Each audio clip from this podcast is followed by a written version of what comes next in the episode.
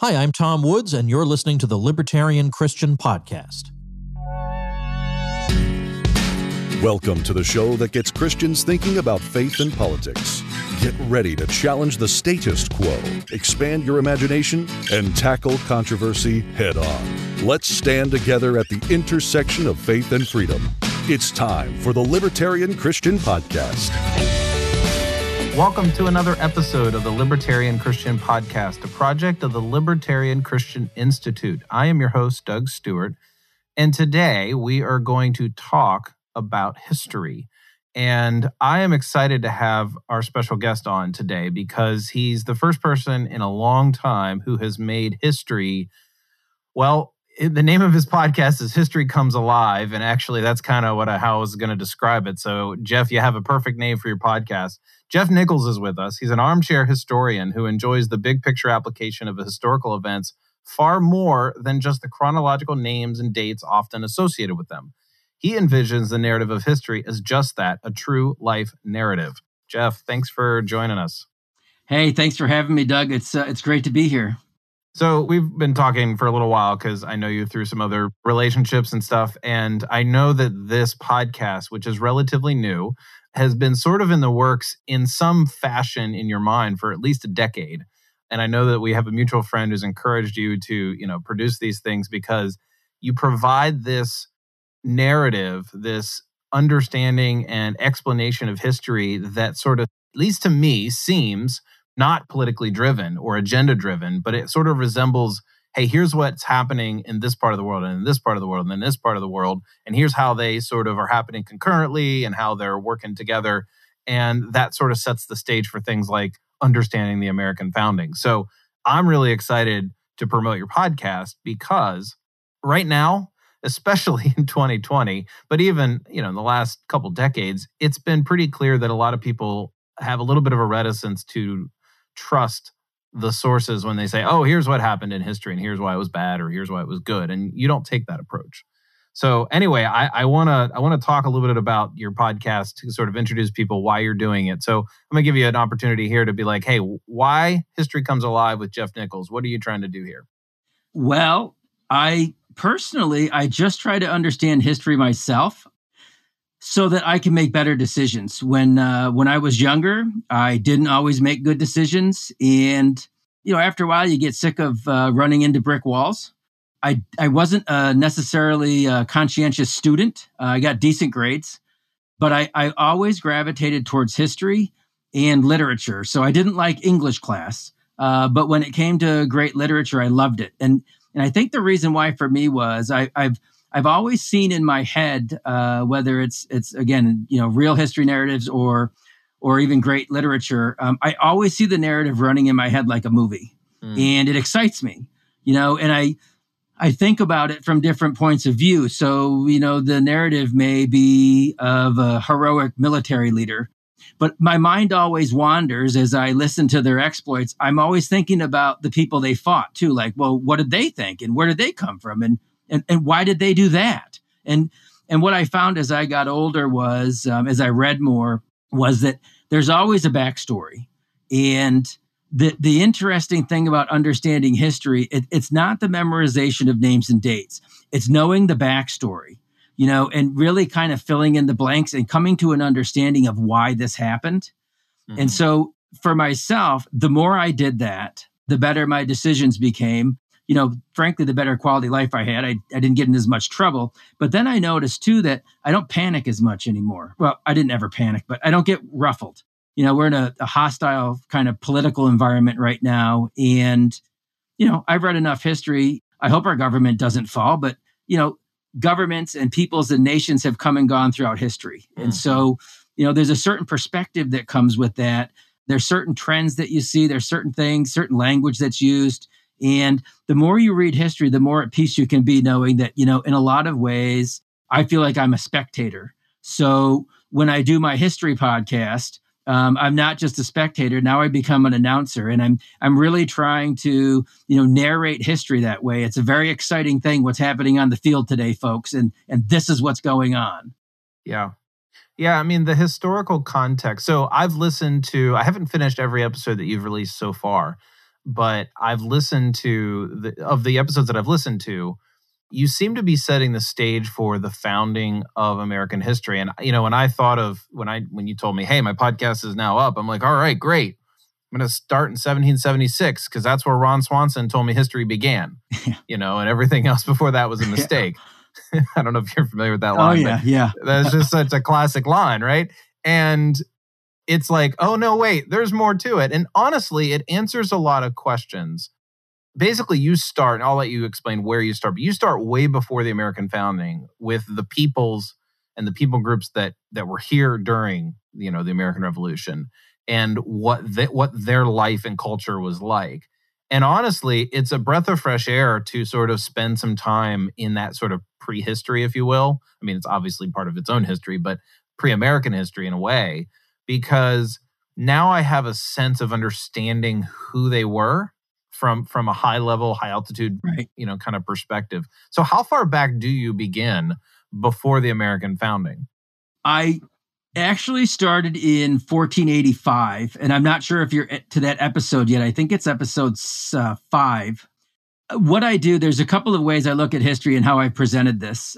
The first one is uh, when i was younger we actually had you know hardcover encyclopedias um, i know some people find that hard to believe but Mm. um, you know, we my dad my dad still has one in his office yeah, it's funny how that i looked at when i was a kid Yeah, aren't they great? It's funny how antiquated they get. But um, when I was growing up, you know, our set was from like 1968, and as a young child, I loved the anatomy page. So there was these, you know, the clear transparencies, and you start out with like the human skeleton, and then the next transparency is the circular circulatory system, and then it was the the muscles. And by the time you're done with like six six of these transparency pages, you all you see is a human being staring back at you, you know, fully skinned.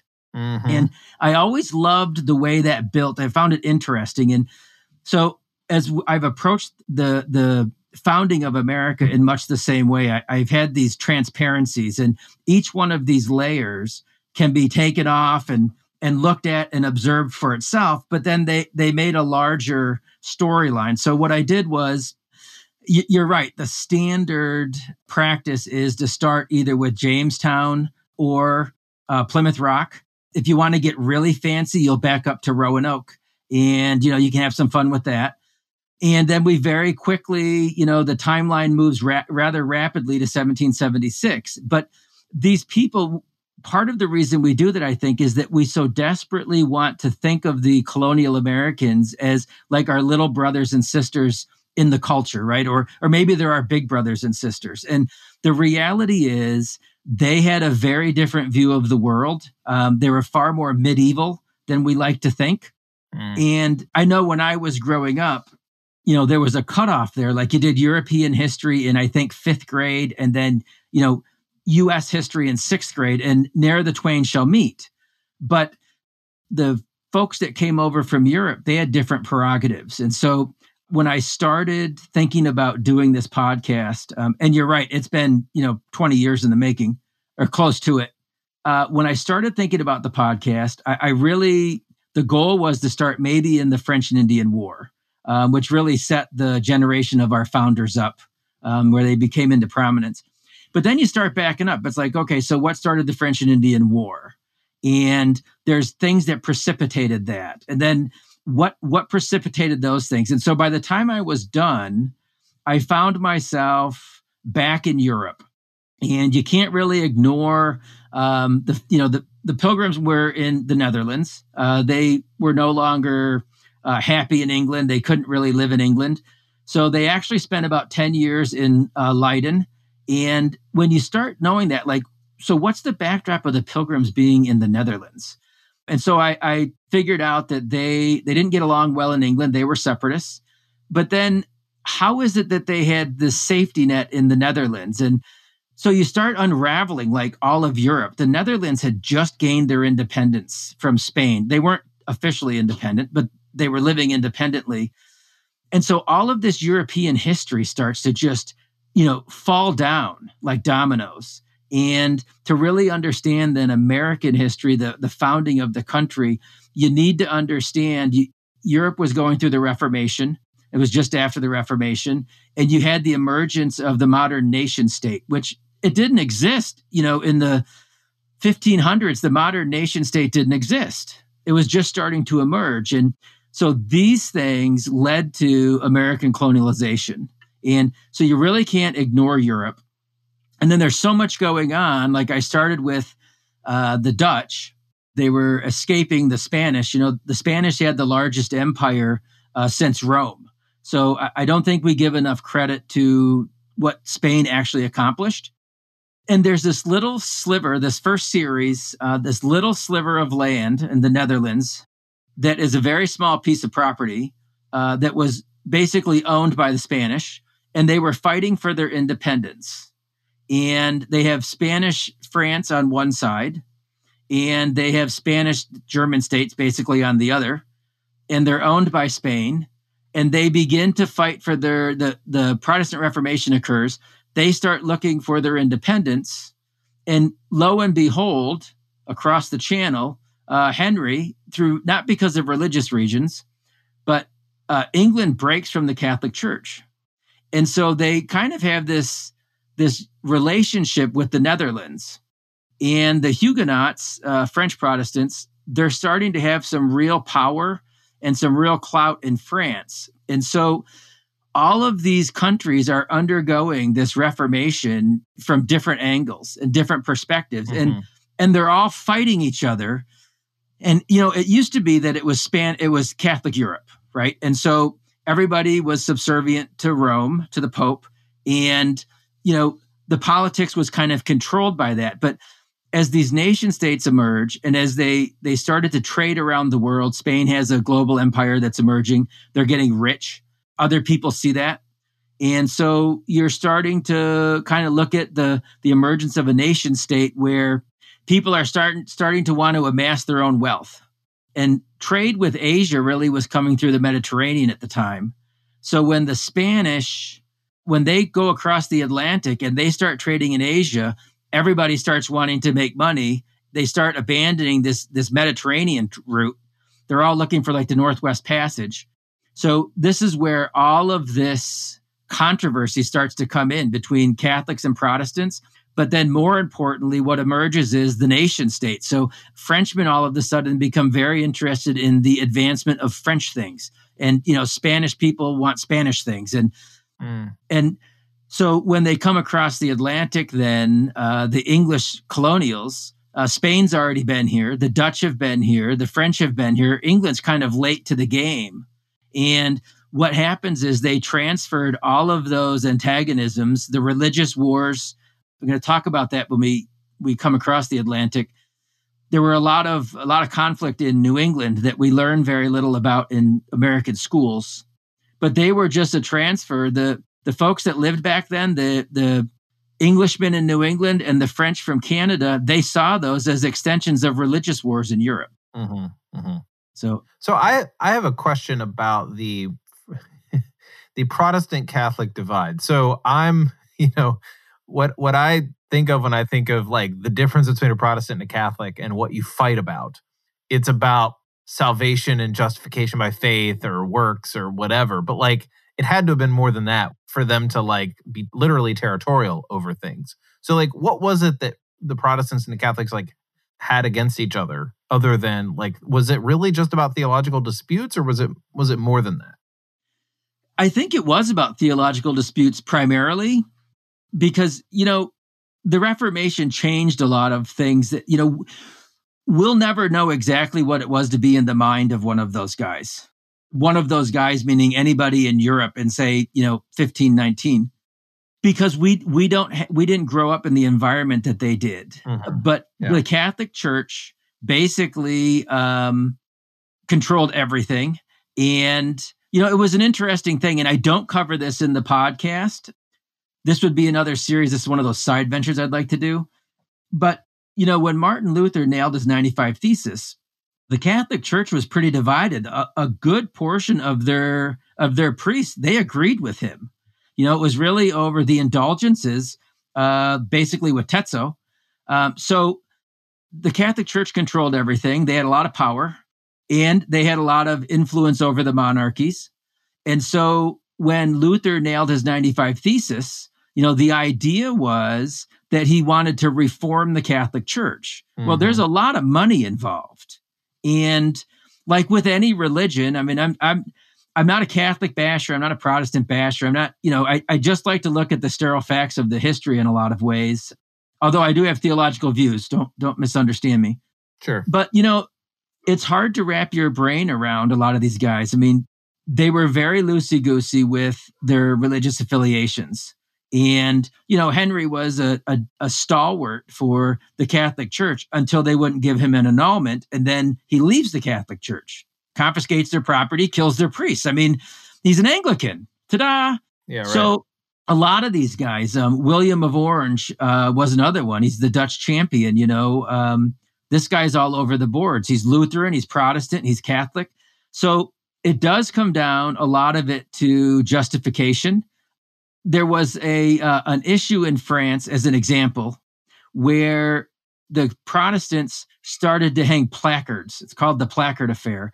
They started to hang placards around Paris that were insulting uh, the Catholic perspective on justification. And the French didn't take too kindly to that. They were still predominantly Catholic. Mm-hmm. So it really does come down. Part of it is the Catholic Church is in control. People want to maintain their power base and their money. And yeah, it, it, it really was, I think, in a lot of ways, that simple at first. Mm. Um, that it was about justification um, and the communion table, transubstantiation.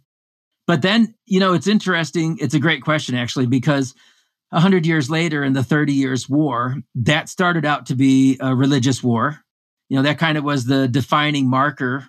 Started out to be a religious war. The Catholics basically were going to just wipe out Protestantism. But at the end of the day, uh, France, who was, you know, consistently more and more uncomfortable with the power and dominance that Spain had. Spain at the time, not only was Spain that we know, but they also controlled the German states. So France is a power of its powerhouse of its own, but they are surrounded by Spanish, the Spanish Empire. So at the end of the Thirty Years' War, France, because they were uncomfortable with with the power that the Spanish Catholics had. They actually sided with the Swedes, who were Protestant, and they actually ended up winning that war. So that war became more about national territory and money than it did religion. But it, it really was that defined at first. It, it wow. came down to how you're justified. Yeah, I guess it makes me appreciate the fights that we have today. At least they're not so violent. Yes. Oh, absolutely. absolutely. Yeah, for sure. So you were, I, I kind of took us on a side sideshow there about the Catholic Protestant divide, partly because you didn't specifically cover it in a podcast and I wanted to know. And second, because it's just kind of curious to me. But we were talking about setting the stage for like the American founding. You start in the late 1400s and, uh, or in the 1400s, I forget what you just said. And so you're saying that European history and American history are, I mean, obviously no one's going to disagree with you, but like they're they're actually more connected than than most people kind of mentally think. Absolutely, absolutely. Yeah. yeah so I start. At, I think it's episode five. Uh, I back up to 1485, and what I did with the first episode, um, I introduced the cast of characters in the New World, uh, mm-hmm. the Dutch, the French, Spanish. Yep, yep and then again, we looked at the Netherlands. Uh, we took a look at what was going on in France. We we took another look at the at the Dutch and how they emerged as a global powerhouse, which again we don't we don't hear much about. But then because it's the English colonial Americans that we were interested in, I took a look at England and I I kind of tied all of these things together. And and the way it happened was Henry the Seventh, who was Henry VIII's father, he assumed the throne in 1485. And at that time, again, the, the idea of the of the nation state as we know it didn't exist.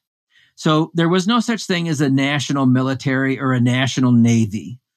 Um, but there was a lot of danger in the world.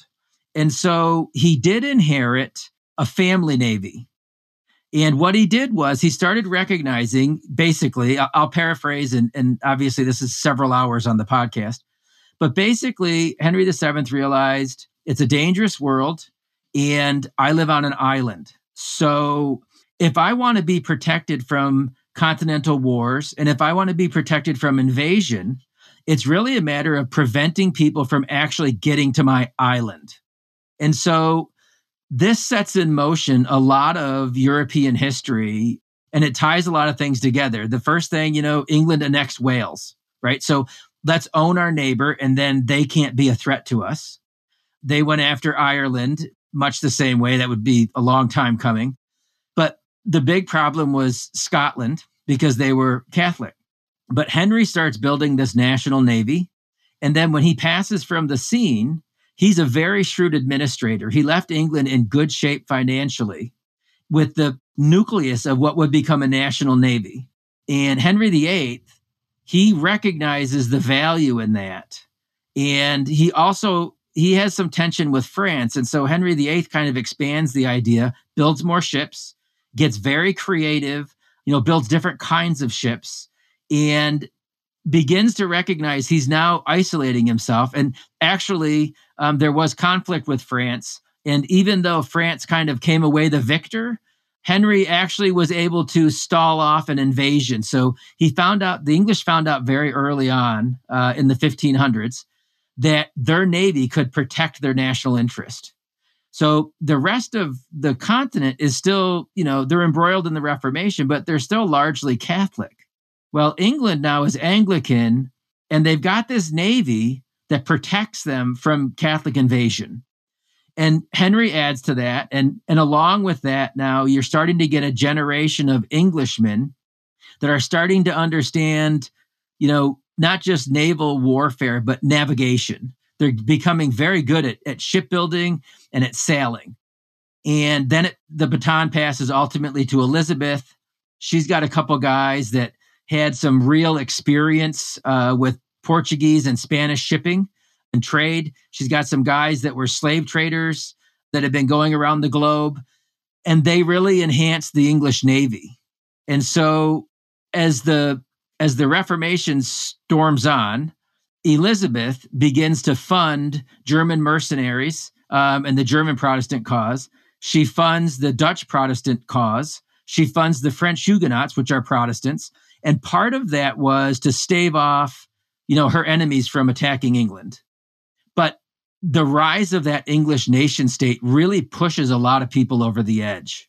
And, you know, paying attention to that, realizing that that's the real thrust for English naval dominance mm-hmm. and seafaring. This is why they were able to come over and colonize, and this is why they that, that ended up ultimately to be their success was naval superiority. They might not have a lot of folks on the island. Uh, they didn't have a big population. They were isolated, but they could go anywhere in the world and destroy everybody else's boats, basically. Mm. And that's what brought them to North America. And that's what brought them a lot of that success was just the navigational skill and the prevention of actually being able to invade England and take over. So hopefully that answers your question. I think it's in there somewhere. Yeah. well, you you I have this feeling I'm getting this impression that if we sat down and had coffee or drinks or something, I could ask you a question about anything in the last 300 years and you could talk for 20 minutes about it. Some things maybe. well, you would just go with, you know, here's what I know, and you'd still have 20 minutes worth of content. yes, yes. That's, yeah, I mean, it obviously it takes a long time to sort of develop that knowledge and stuff. But yeah, I mean, those kind of precipitating events and and not they're not even like events in the same way that like an assassination started a world war, but they are events in like the lives of people who are in charge and in power and who are, you know, obviously notable from the side of history. And so once we get to this side of the Atlantic, you know, one one thing that I've often wondered about the about the first people who were over here in America is like did they think of themselves as new world people? Did they think of themselves as, you know, European? How did they sort of self-identify to use, you know, language of now? Yeah, that you know, that's a very um a very good question because they thought of themselves as Europeans. You know, the the Dutch, the French, and the Spanish had a very hard time getting permanent colonists. Life was pretty good over there, you know. Um, when I was growing up, I think it, I don't know if it's the public education or the people I hung around, but I always had like an anti-French uh, view. You know, oh, it's the French. You know, we're English colonials. Well, yeah, a couple hundred years ago we were, But the reality is, you know, if I had to go back in time, life was pretty good in France and it was pretty good in the Netherlands and Spain was the dominant world power. So the folks that came over from those countries, it took a long time to get any sense of permanence. Like they would come over, they might be in the military or they might be, you know, looking for wealth, but they would come over and then they'd go home, you know, so they never lost that European flavor. And that's something I really didn't know. Why are they coming for just a, I mean, why leave and go back? Is just like vacation or like, well, not really vacation, but like, is it just like, hey, I'm to go explore something new for a few years and then head back or what? Yeah, money. Uh, they wanted money. You know, they knew there was a lot of wealth to be made. And part of that, you know, it started out they wanted the Asian trade, right? So they wanted to get over to Asia and they didn't want to go the Mediterranean route. I mean, that route was taken. So getting to Asia was great, but along the way, you know, Spain found Central and South America, and there's a lot of gold. And, you know, so they start bringing that gold back and it starts filling the coffers. And so everybody's looking for the big hit, right? It's like, you know, 1849 California. And so a lot of it, they were adventurers and they wanted to make a lot of money. You know, you've got to remember in Europe at this time, it's almost like the caste system, right? So there's not a lot of opportunity to make money. There's not a lot of available land. You know, one of the things I, I may work into a future podcast that I find interesting was the power that the guilds had. You know, I know I'll probably get people that hate me for saying this or say I misquoted or talked out of line, but basically the trade unions. Yeah. They as a perfect example, um, and this is from England, but the continent wasn't a whole lot different. There were uh, either 19 or 21. I want. I think I had 19 written down. I heard it was 21 the other day. I think there were 21 different guilds that were involved in building a gun in England. so you know, you specialized. You could only do one thing, and there was actually a court case on record in London where they hauled this guy in that could do everything. He could make the whole gun. They didn't believe one person could do that. But when you come to the new world, like an English colonial, you had a gunsmith. He did everything. And the point to that is they came over here to make their fortune and they could do things in the new world, kind of unwatched and unsupervised, they would never have gotten away with in Europe. And so the chance for adventure and the opportunity to make money that would never have presented itself yeah. if they stayed home that drew a lot of people you know? And at the same time life's pretty good. So a lot of people said why would i risk crossing the ocean getting scurvy or some other disease and dying in some godforsaken place? I mean i'm, I'm not risking it. Yeah. So when i started recognizing how much i loved american history was about the same time that it dawned on me like, okay, well, then why did the English pour over here? Because then the next question is life must not have been as good in England as it was everywhere else. Life was tough in England, you know, and that's what I grew up hearing. Yeah. And so it was not only tough in England, but you know, and again, it takes like 10 hours on this on the podcast series, yeah, this sure. opening series. But the reality is England spent most of the 1500s securing national security against basically Catholic Europe. Well, once that threat, that major threat subsided after the Spanish Armada, once that subsided, they started looking internally. And, you know, England was an Anglican country. They're not Protestant, you know, they're Anglican and they're somewhere between Catholicism and Protestantism.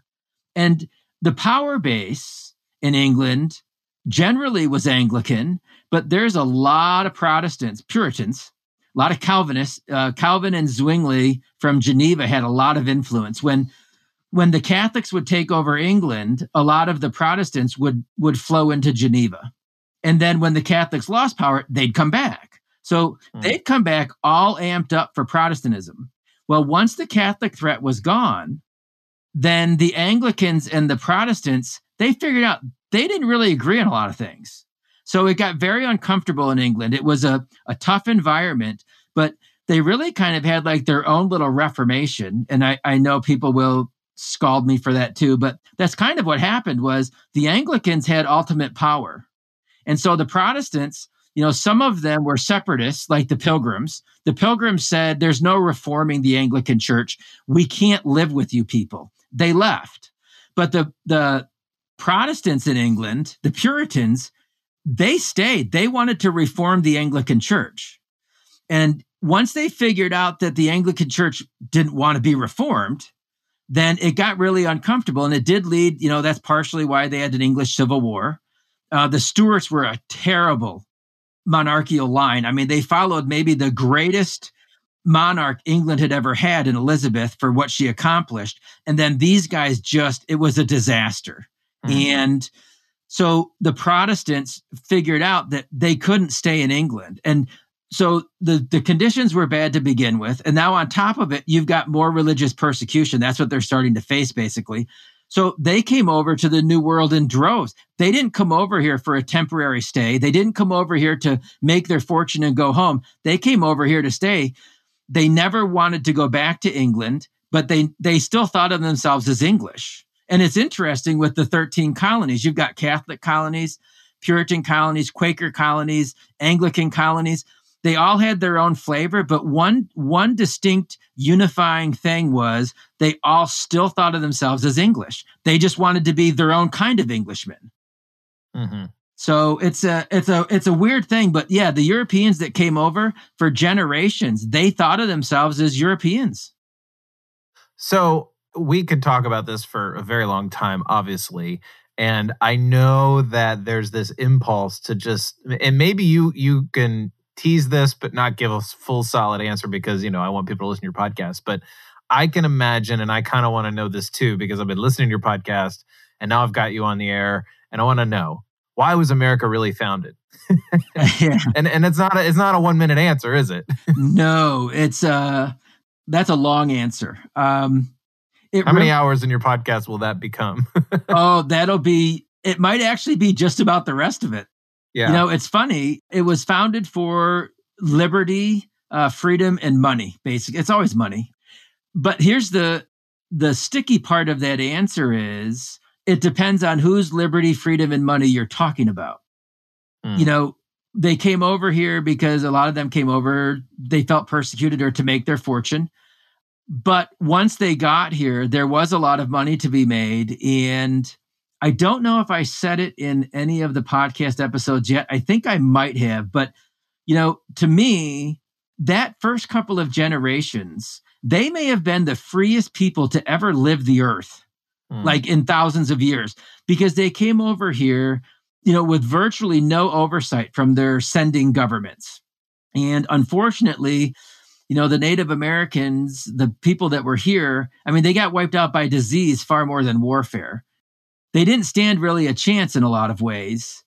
So America was founded for liberty and freedom, um, the ability to make money. But again, it depends on on whose perspective you're talking.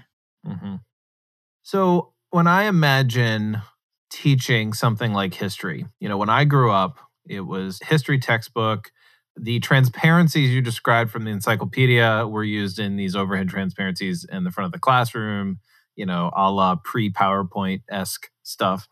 And so I remember, I remember uh, overhead projectors as a kid, but I remember lots of visuals. We would have a map on the wall, we would have maps in our textbooks and things like that. And it would seem kind of difficult to me to listen to history unless I've already kind of know the geography to some extent.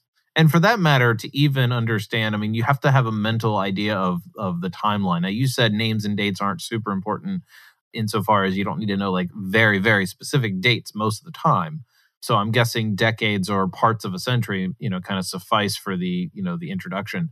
But how do you overcome only being an auditory experience for your listeners? Yeah, you know, I came up with an idea kind of on on the spur of the moment. I was recording something about a year ago and I started thinking about it in terms of like a clock face. You know, and so now this is kind of my goal, like one of my shticks. Um, if I'm known as the clock face guy, that'll be great. Um, because you know, one of the things that bugs me about the current political system or, or the, the environment, I guess, the atmosphere in America is, you know, we always want to play gotcha. And I'd like to think I've grown above that. I, I hate that game. And I, I think, first of all, let me back up. I don't really have a political home. I, am a nomad. So um, I'm really an issues guy. And that being said, one of the things that drives me nuts, you know, every six months or so, you see some national public figure, usually a politician, um, doing a press conference, and they might be talking about some area of the world. And some 23 year old reporter stands up and says, Well, do you know where Tajikistan is? And, you know, this 23 year old snot looked it up just before they asked the question. And they try to get people to be uncomfortable because they don't know geography. So my knee jerk is, well, I don't think the guy needs to know geography to make a good decision. So eh, that kind of unnerves me. But in the same token, I think I'm pretty good at geography, but don't ask me where Tajikistan is. I actually do know where that is, but don't ask me where some of these places are. I thought that was a made up place that you just said to make sure that it just kind of represented every place. So there is a to, what well, you, what's the it's, name? There's a couple of istans over, you know, over there. Yeah. And so, yeah, it was kind of a made up name. But the point is, I know where some of those istans are. And that's a great question, Doug. You can edit that, Chris, um, or you can keep it. no, no, no. Um, he's going to keep it in. uh, so the point, though, is I know where some of these like obscure places are, but don't I don't want to be asked that question. And I've learned I don't assume that someone knows that. You know, like I've stopped saying like, well, you know, saying some quote that I think is very popular. I've stopped assuming everybody knows it. So what I did was I started thinking about this first series. You know, how would you describe the geography? Because unless you just got out of like middle school, I think it's middle school, you really probably haven't looked at a European map in a while unless you've gone on vacation. So what I did was I look at each one of my series is going to have a different graphic. And this first one was it's a clock face. And you know, it's got north, south, east, and west on it. But France is really the epicenter of the of the series. And if you know where France is on my clock face, yeah. and I, I do this on the on the podcast, France is kind of like the 10 and a half down to about the seven, and it kind of takes up like, I don't know, 40% of the clock face. That's France. And then there's that little sliver from like 10 and a half or 11 up to midnight. And it, it's this little triangle, and it doesn't quite come down to the middle of the clock face. That's the Netherlands. And then Germany is like 12 to 3. And just off the clock face, you know, about the 10 is England. And just off the clock face, about the seven is Spain. And so I'm going to try to set the series up. We've got graphics for the next series. Connecticut will be the the ground zero, but I'm going to try to introduce each series not only by explaining the clock face, but also having that graphic. So, like if you go to you know Libsyn or if you go to the website, and you pull the podcast up, you'll see the graphic there that will at least show you kind of looking through a microscope and you know a petri dish or a slide. It will at least show you kind of an overhead of that geography of where mm-hmm. guys are located. Yeah, that's pretty clever. I mean, obviously, I set you up. I already knew that because I was very taken by it, and I'm like, all right, this is great because that's a really it's a hurdle for a lot of people and it's to visualize what's going on where you need to know that and to some extent, I mean, would you agree that to some extent you don't quite need to know where on a map things are as long as you can sort of say the Netherlands is not France, is not England, and they're and that England is separated by water? I mean, is that I mean, if I only knew that, would that be enough? I think it would be, but the visual does help. Yeah. You know, it was really shrewd of the Henrys to recognize, like, hey, I mean, the world's dangerous and we live on an island. If we build big boats, no one can get us. I mean, no one, no one thought of that before. You know, and yeah and the idea of you know warfare naval warfare back then was grappling right so you basically you take your army from land you put them on a big boat with a bunch of guys that know how to sail and then you grapple right you you you might have some cannons but you pull up alongside the other guy's boat and you hope that your army can beat their army up in hand-to-hand combat that's what happens and the english said you know we have a smaller population so if we not only build boats and they can't get to us, if our boats go faster and they can't catch us, then they can't even board us to hand to hand combat fights. We can just blow them up from a distance. That's what they did. So I would agree that you don't necessarily have to know the specifics, but like in this particular case, yeah. it is an interesting thing to have an overview to realize like that was slick for Henry to realize that. Like if you can't come yeah. over here, you can't get me. So, okay, one more question then. And this is more like I could have asked you this at any point or at the beginning or whatever. If you're at a cocktail party and you want to impress somebody with something really engaging and you want them to want to talk to you for the rest of the night, what what sort of historical factoid do you tell them? Uh, that's a great question. You know, I'll say this because I just recorded uh, an episode that will be out Friday. Um, I think at this point, it would be bringing up the English Armada as opposed to the Spanish Armada. Mm. In uh, 1588, we're, you know, might not be familiar with the date, but in 1588 was the famous Spanish Armada. And it's always kind of intrigued me that we call it the Spanish Armada, although it was actually defeated. I don't know why they've titled it that, you know? A year after the Spanish Armada, England launched their own armada to try and counterattack Spain, and it was an abysmal failure. And I think at this point, you know, I always try to find some of those things. Um, the one that I've used for years, uh, which I'll probably go back to when I get bored with the English Armada, is like the Beaver Wars. They were wars that were fought, depending on who you talk to, you know, 50 years. Mm-hmm. And it really helped to define economically the northeast of the United States. Um, it involved, you know, the the Iroquois and the Huron Indians, the Ottawa Indians, the French, the English, the Dutch. I mean, it, it was all hands on deck, and it played such a pivotal role in so much of the development of the Northeast and the identity of the colonies. And yet, we never hear about it you know and and it included a good chunk of, of canada and so i have some friends that are canadian and I always just assumed, well, they must learn about it in Canadian school, right? They talk about the Beaver Wars. They don't talk about it either. So, hmm. you know, it's one of those things I like to bring up because then people will go home and Google search it and they'll be like, holy cow, there actually there were Beaver Wars that he was right. Why didn't I ever hear about this?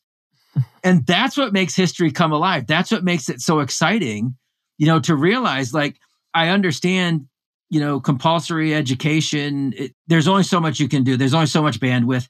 They should be teaching you to be patriotic and love your country. I get it. But they leave so much of that history out. And when people say they're they don't like, I never liked history in school. Really? Well, let's talk about the Pequot Wars or the Beaver Wars. And their eyes start opening up. Like, what are you talking about? Let's talk about Saybrook Colony in Connecticut. You know, Oliver Cromwell was going to move there. Huh? Oh yeah, he owned land, and then the the English Civil War came along, and he got tangled up in that instead. What do you? I'd have never heard these things before. Those are the types of things I'll bring up, and usually that stirs a conversation. Uh, okay, so I was going to let that be the end of the end of it, and then you just talked about the school should be teaching about patriotism. So I want to know what you what you think about patriotism. Uh, patriotism is a slippery word, isn't it? Um, oh, sure it is. I uh, one day I feel patriotic, and other days I do not. yeah, you know what is patriotism? On a parallel conversation, you know what is what is citizenship? What is good citizenship? You know, um, I think that if I was in, you know, Uganda or Uruguay or, you know, name a country. I mean, I try to pick things that we're not always familiar with. Angola. Um, I would be the best citizen there, and I would want to know about my country. I would want to know the the pros and cons. So for me, the idea of patriotism, it isn't all smoke and mirrors and hey, ain't the world wonderful. The idea of patriotism is, you know, first of all, I think all things are local. I believe in the nation state, don't misunderstand me. But I I believe all things are local. And having a certain sense of pride and and you know belonging to your local people is important. And so the world's a dangerous place. And as we recognize boundaries and borders, you know, we ought to be. It, this is, again, this is kind of off the cuff. My idea of patriotism is to appreciate where I'm at, uh, to want to first and foremost advance, you know, the, the, the cause of the people around me, to not to do harm to other people, but to enhance the lives of the people that I have the most effect over. Mm-hmm. And so patriotism is is being a good citizen. You know, I again, I don't want to curtail anybody's ability to live their lives. I want to give as much freedom and liberty to as many people around me or or help them achieve that as possible. To me that's patriotism. If I only hear good things about the country that I live in, then you never really know where your loyalties are if you've never heard the bad stuff. Mm. So for schools teaching patriotism, an appreciation of of where we're at and who we are as a country, but also to appreciate, you know, where we've where we've come from. You know, we like no nation on earth, we have pivoted uh, multiple times as a nation, and this is why you know we we've got a currency. Granted, it's been devalued. We could have some discussions about that, but we have what is recognized as the longest running currency, I, I think, in world history. You know, there's a certain pride that comes with those things, mm-hmm. and so my idea of patriotism is just honestly assessing, you know, the historical past, um, what worked and what didn't, and then if we're really conscientious and we really are serious about wanting the best for our neighbor, then we choose from this plurality of of events from the past and we try to implement as many of those things that yielded good benefits as possible. I think that's patriotism. Yeah, I'd go with that. That's good. So I hope that our listeners have uh, their appetites have been whetted, that they will go and listen to your podcast, History Comes Alive. Where can they find it? And you also have a website that they can uh, find you as well. Absolutely. So, on all of your social media platforms, it's uh, History with Jeff. So the website is historywithjeff.com. And you know, from there you can click the radio buttons for um, Instagram, Facebook, YouTube. I'm also on um, Libsyn, so hcapodcast.libsyn.com. So the HCA is obviously History Comes Alive. And that will have all of your, you know, podcasting platforms, uh, Stitcher, Apple, you name it. But those would be the places to go. And we've also got a bunch of videos. I put some out. They look mildly amateurish. They'll get better, but um, we're going to be putting out some videos. I've got a few on the YouTube channel that deal with basically my approach to history, why we study history, why I think it's important. Um, I've got a bunch of blogs on the website, and we have put those to audio as well. A couple of them are a little longer, I think about 10 minutes, but um, we've got some blogs. We'll be releasing those as well on the website. So, History with Jeff, you know, favorite social media platform, and uh, you'll find us Instagram, Facebook, YouTube, and the website. Awesome. Excellent. Well, Jeff, I appreciate you uh, joining us for another episode. Absolutely. It was great being here, Doug, and I certainly appreciate it. Thank you for listening to another episode of the Libertarian Christian Podcast. If you like today's episode, we encourage you to rate us on Apple Podcasts to help expand our audience. If you want to reach out to us, email us at podcast at libertarianchristians.com. You can also reach us at LCI Official on Twitter. And of course, we are on Facebook and have an active group you are welcome to join. Thanks for listening, and we'll see you next time. The Libertarian Christian Podcast is a project of the Libertarian Christian Institute, a registered 501c3 nonprofit. If you'd like to find out more about LCI, visit us on the web at libertarianchristians.com. The voiceovers are by Matt Bellis and Katherine Williams. As of episode 115, our audio production is provided by Podsworth Media. Check them out at podsworth.com.